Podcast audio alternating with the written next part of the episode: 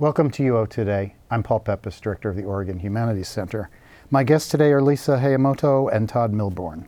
Hayamoto is a senior instructor of journalism at the University of Oregon. She oversees the School of Journalism and Communications multimedia storytelling sequence Gateway to Media, as well as experiential learning programs in New York, Cuba, and Sri Lanka. Milbourne, also an instructor of journalism at the U O, is co-director of the School of Journalism and Communications intensive one year's master's program in journalism and the faculty advisor to Flux magazine. As two thousand seventeen eighteen Ogora Faculty Innovation Fellows, Hayamoto and Milbourne co-founded the thirty-two percent Project, a national community engagement project exploring what drives and disrupts trust in the news media. Thank you both for coming on the show. Thanks for having me. Here. So first, explain the title of the thirty-two percent Project. Where did that come from? Sure. Um, so Gallup conducted a poll in twenty sixteen that revealed that just thirty-two percent of Americans had trust in the news media, um, which was an all-time low at that point. That number had been uh, going down year after year after a peak, I believe, in the seventies. Um, but this was a new low, and uh, for many journalists, it was startling. Uh, and it came at a time where uh, low trust in the news media was becoming evident in other areas of, of journalists' experience um, and in the public sphere. So uh, we wanted to name our project after that as sort of a motivation to get that number up. Mm-hmm. So, so th- you've implied that's the goal of the project, to figure out how to get that number up. So um, first, let's talk about what did you find about why the public distrusts journalism and the media? Well, it, there's really a lot of complex forces at play here, right? There's been a lot of technological change. Where people are getting information is different.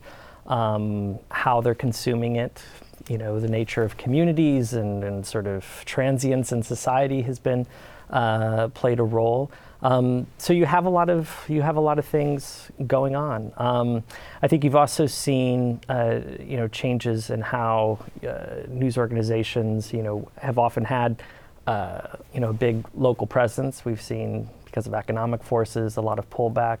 Um, so there's really a, a complex stew of, of reasons for why why trust is declining, and of course, trust is declining across a whole range of civic institutions. So journalism is not, you know, by itself in this, but uh, part of a, a group of institutions that are really struggling right now. So tell us, um, to answer the question of how do you get that number up, what did you do?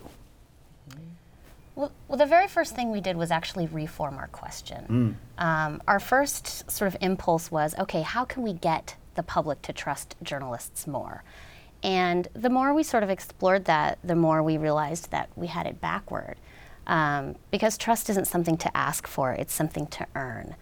And so that was a really profound insight for us, and it, it, it completely flipped our approach to the project. Um, and so if, if you are not a trusted institution, uh, we wanted to ask, okay, why? And what would that look like if you were? Um, so that changed the focus of our project onto citizens. Um, rather than sort of, there have been a lot of talk about sort of media literacy issues in terms of, okay, if, if people don't trust journalism, maybe they don't understand it. Um, and we found that in fact they don't understand it. But if someone doesn't trust you, you can't just keep telling them that they should. You need to show them why they should and, um, and earn that trust. So tell us uh, the methods that you used in the study. What did you do? Where, where, where did you go? Who did you talk to? Yeah, well, we really wanted to get a true cross-section of, of people in the country. And so we looked at uh, having workshops in different regions of the country. So we went uh, to California, uh, we were in suburban Los, Los Angeles, we were in Mississippi, Illinois, Massachusetts.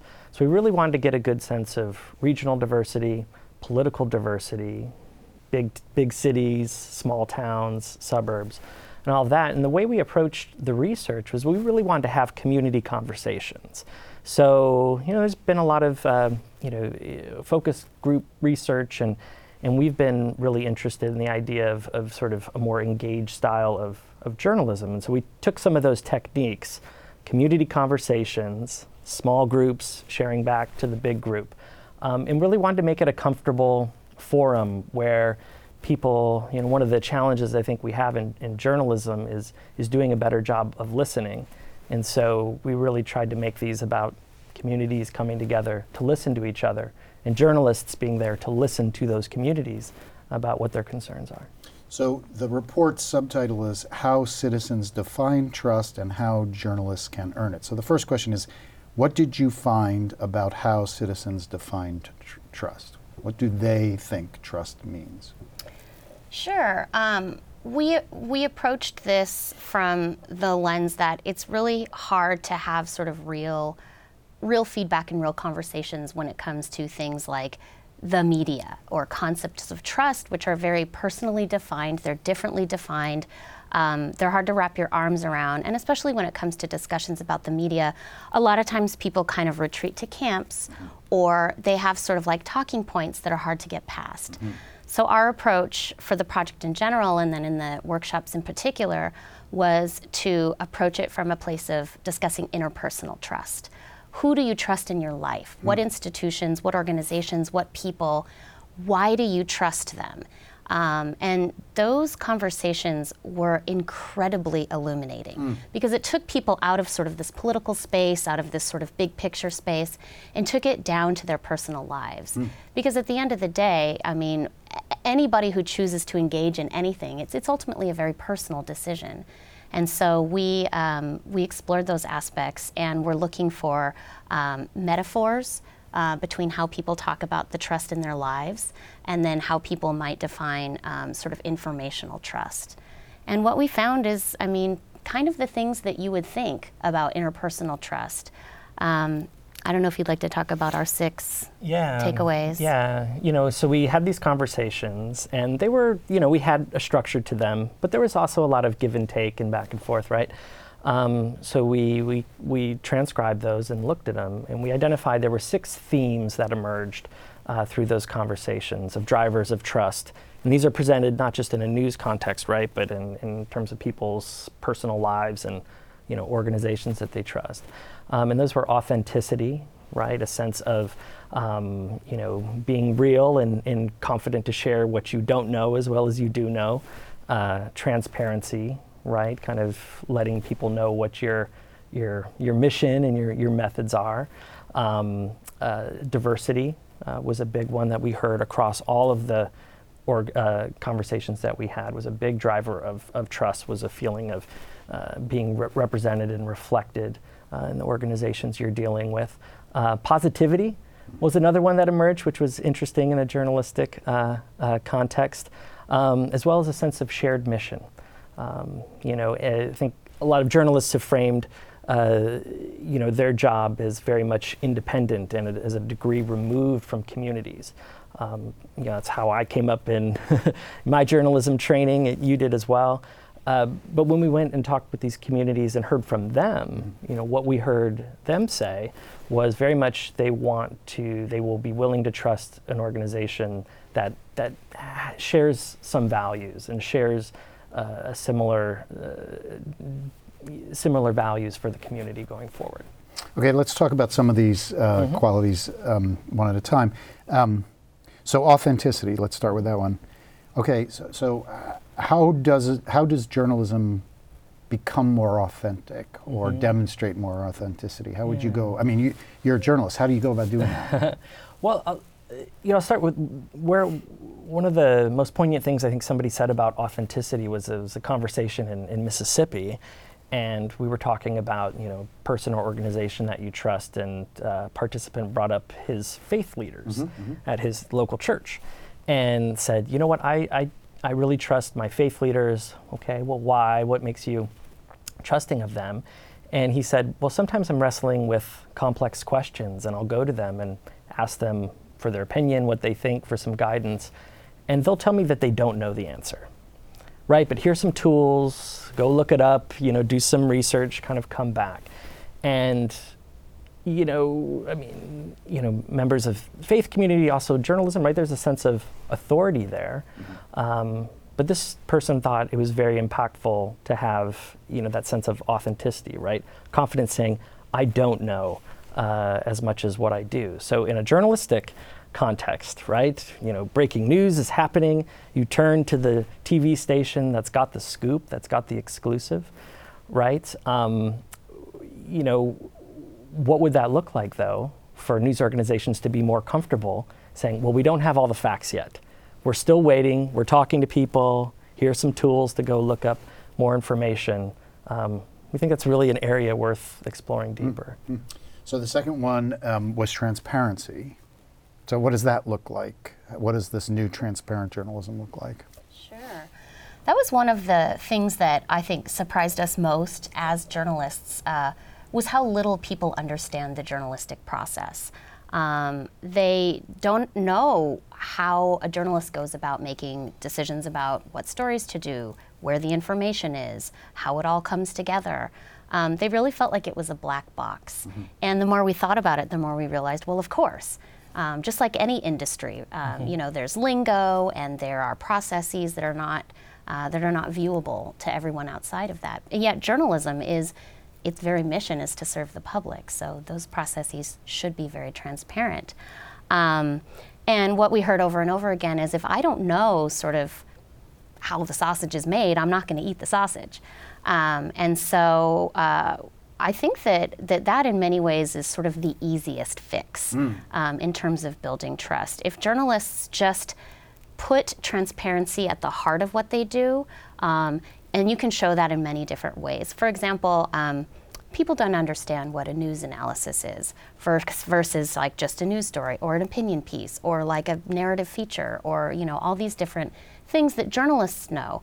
Um, and those are very different things. And so if you don't even know sort of what, what you're signing up for, um, of course you have some questions about it. Um, people want to know who these journalists are that are bringing me this news. Where are they coming from? What's their perspective? They want to understand what some of the terms mean. Um, what does it mean to have an anonymous source? What does it mean to be off, to, off the record? Um, in some cases, that's not even agreed upon in the, the journalism industry. Mm-hmm, mm-hmm. Um, so. You know, people were saying, I see that, that I'm hearing a soundbite, or uh, I see that you've quoted someone there. Well, I would like I would like to know sort of, I would like to take a look at that broader interview to see how you use these pieces. And it's certainly, you know, time consuming, and it takes some, some forethought and some planning for journalists and news organizations. But, um, you know, those, those things shouldn't be a secret. Mm-hmm. So I think the next one is diversity. Mm-hmm. So um, diversity is one of those over... wrought words now, and your the way that you use that word, or the way that your the, the the citizens you spoke to use that word, is somewhat different than the way that academics, I think, use it. So how do how do you mean diversity, and what does this more diverse journalism? What would that look like? Mm-hmm. I think people had a very broad view of the word diversity. Um, you know, many people did talk about it in terms of sort of racial and ethnic diversity, gender diversity. Um, but what we heard in every single community, as Todd mentioned, was they did not see themselves reflected in the news they consume. Now, some people meant they literally didn't see sort of people who looked like them or who seemed like they had, you know, a similar background. Um, but, but they really did mean it on a broad sense. They didn't see their lives reflected mm-hmm. there. And a lot of the people we talked to were... Um, I think very, very insightful about some of the reasons for that. Mm. Um, one of the reasons is very straightforward, is that there are some um, communities, some populations, they're very underrepresented in newsrooms. Um, for example, um, journalists of color. Uh, there have been a lot of efforts to increase that number, um, and the numbers seem fairly stuck. Um, rural, people from rural communities, mm-hmm. um, people who have conservative political points of view, um, They, they are not not in newsrooms, um, but certainly uh, they're not as represented as they are, I think, across the general public. And so people really understood that when journalists come to a newsroom and they say, okay, you know, I've got this story idea, a lot of times those ideas come from their backgrounds, their experiences, their worldview. And if there aren't a diversity of those things in the newsroom, then there's only going to be a small subset of stories that are told. Um, and I, I, it was really fascinating how people really understood that aspect of sort of journalism story development. Mm-hmm. Um, and they said, you know, there need to be there need to be other voices in there. There need to be new perspectives, because if there aren't, then you're sending the message to communities that, that don't see themselves that that the news isn't for them.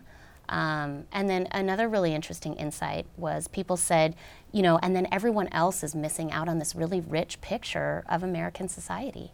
So this one seems a particularly difficult one to solve, doesn't it? I mean, you said the transparency one is relatively s- easy to solve, but this one seems really hard to solve. Mm-hmm. I mean, um, do you have any ideas about, I mean, are there any, did any of the people you spoke to have like innovative solutions? I mean, they diagnosed the problem, mm-hmm.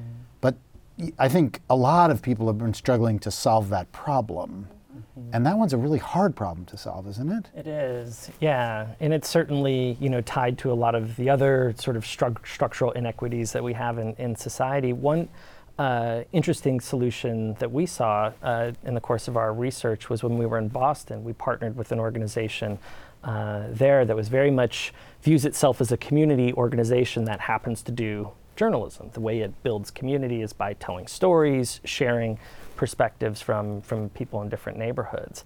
And the way they view it is um, we, we look for people who are in our community already, don't have a journalism training, didn't go to journalism school, might not have a college degree, um, and we bring them in and we train them up on the basic skills of journalism, right, of the craft. So you learn how to do interviewing, you learn how to take photos, you learn how to write in a way that's clear and, and, and compelling. And and that was one way that they sort of solved that puzzle is, you know, because every community is going to look different, have different, you know, values and different histories and traditions. Um, but if we could source more of the people who are contributing to our neighborhood, that that might be a way, uh, a way through it. Because right now, a lot of the journalism, uh, you know, sort of the journalistic hiring model is to often find, you know, younger reporters who might hopscotch from one town to the next. You put in a few years here, put in a few years there, right? You're working your way to one of the big media capitals in New York or L A, right? And, and Des Moines is a stopover on, on the way there. Um, but if you could source more of your, you know, people producing the news who are rooted, who might stay, who might reflect Uh, uh, different aspects of the community, then that could be, that could be, that's a compelling path to me. Mm. The whole question of community engagement obviously is crucial to the account that you've mm-hmm. discovered.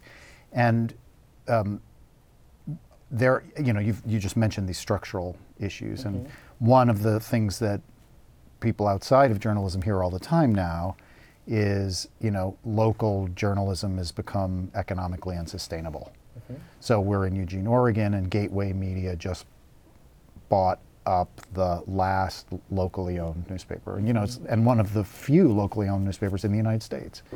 And this is, you know, an, a, you know, a national conglomerate, and and there are many of them. Mm-hmm. Um, and it seems, you know, and you know, if you look at the content of the Register Guard now, it's different than it was before. They have fewer local reporters. They rely more on the A P, more on the New York Times, more on the Washington Post.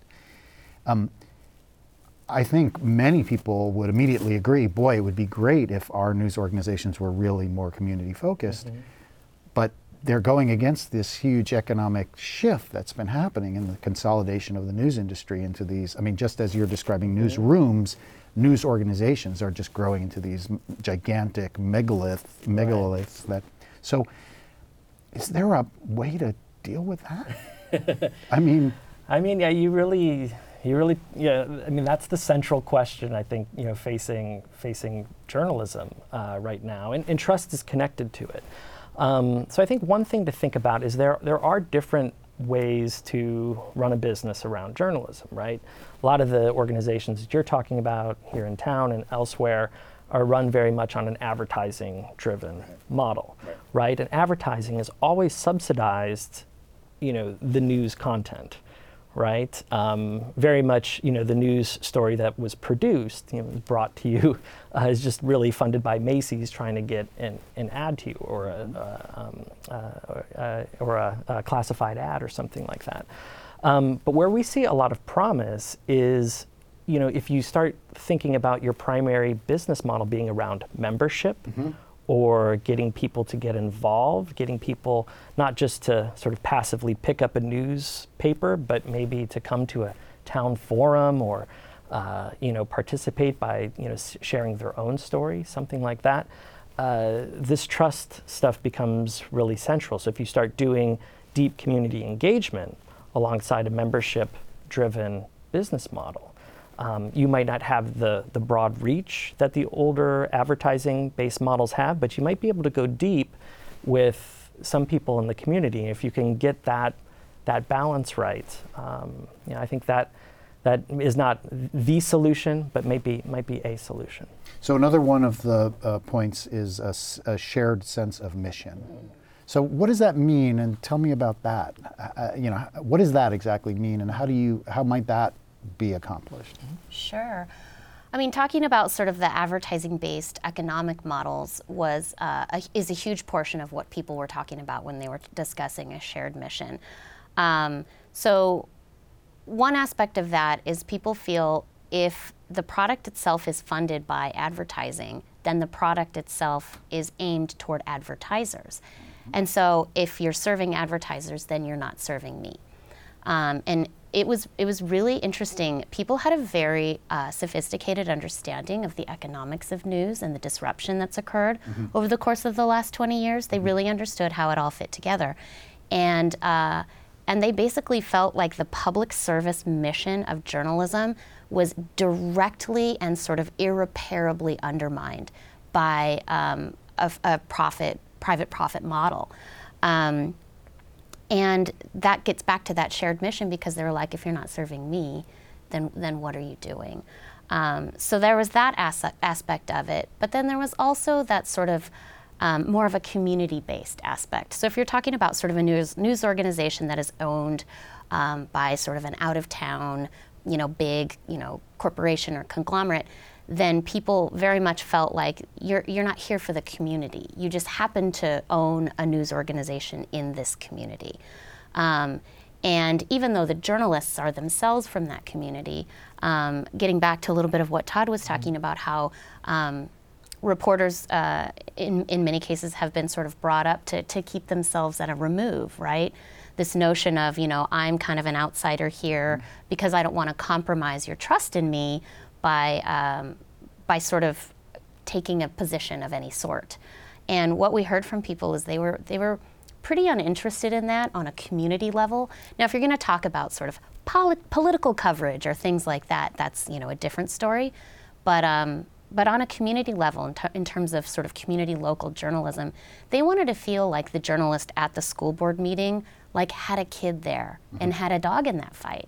And that people were doing journalism for the people in that community, not just about the people in that community. So this gets to my next question, which is you you um, you recommend that news organizations employ solutions journalism, and I assume that's what you're talking about. So what is solutions journalism, and how do you do that? Yeah, so solutions journalism is is just kind of a different frame for for thinking about stories. Right, and and I come, uh, you know, out of my, you know, my background and training was in investigative journalism, right, which is always like, you know, the coin of the realm is highlighting the biggest problems affecting the biggest number of people, uh, you know, and, and dropping that on somebody's doorstep. Um, but I think what happens sometimes, right, is, you know, for the audience, you might throw up your hands and you're just like, oh, here's yet another problem, right? This is happening uh, in my community. That's happening. This is happening in the world. And, and you feel a sense of powerlessness, mm-hmm. right? And so how can journalism reckon, wrestle with that? So what solutions journalism says is, let's just kind of shift the frame a little bit.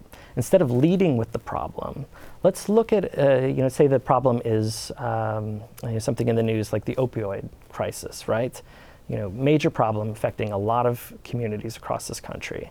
Um, traditionally, you would lead with that problem, and then maybe down toward the bottom of the article, you know, here's another community who's dealt with it and, and figured out a path forward. Solutions journalism is, says, hey, let's lead with those solutions. Let's report on them rigorously. What's working, what's not working. It's very data-driven, it's very evidence-based, um, but it's a framing that allows people to feel like they can get involved, right? It, it takes into account the response from from the reader um, and, and wants to have them become a part of the, the conversation. Now that seems to me to be a kind of shift that would be really not very difficult to make at all. I mean, you know, there's plenty of pla- there's plenty of areas where serious problems are actually, you know, there are groups that are really trying to deal with these problems. it, it doesn't seem that hard to me to shift the way the story's written so that you lead with those people yeah. that are dealing yeah, with the solution. Yeah, I don't think so. I mean, you're sitting there as a reporter and then editor. You've got a screen in front of you and you're working on your, your story. Just move these parts up. Mm-hmm. Let's think about the framing. Let's think about, you know, uh, how we're going to try to engage people around this. Yeah, it, that that that's a, uh, a an easy fix, I think. Yeah. Well, but I will say to, to many journalists, this sounds like activism, mm-hmm. yeah. um, or this sounds like taking a position of some sort. Right. And um, I, I think certainly you can view it that way, but that's not how I would view mm-hmm. it. I would view it as just telling the story from a slightly different lens. Mm-hmm. Um, and so there are people in the journalism community who aren't quite understanding sort of what this means and are therefore a little resistant to it. Um, which kind of gets back to that sort of sense of shared mission, right? And the positivity that you had mentioned earlier. Mm-hmm. Um, because people were really clear, they don't, like, they find the news to be too negative, um, and they find it to be depressing and disempowering. Um, and I think solutions journalism is a powerful way forward. People were also really clear that they don't want, you know, puppies and kitten type stories, you right. know? That's how positive journalism seems to get defined too often. And that's exactly right. right, but that's just, that's thin that's thin journalism, yeah. but it, it doesn't mean that it can't be rigorous. Right. Yeah. yeah, and I like how you pointed out, you know, the sense of resistance or feeling of, of discomfort. And I would argue that feeling a little bit of that right now is, is, is good.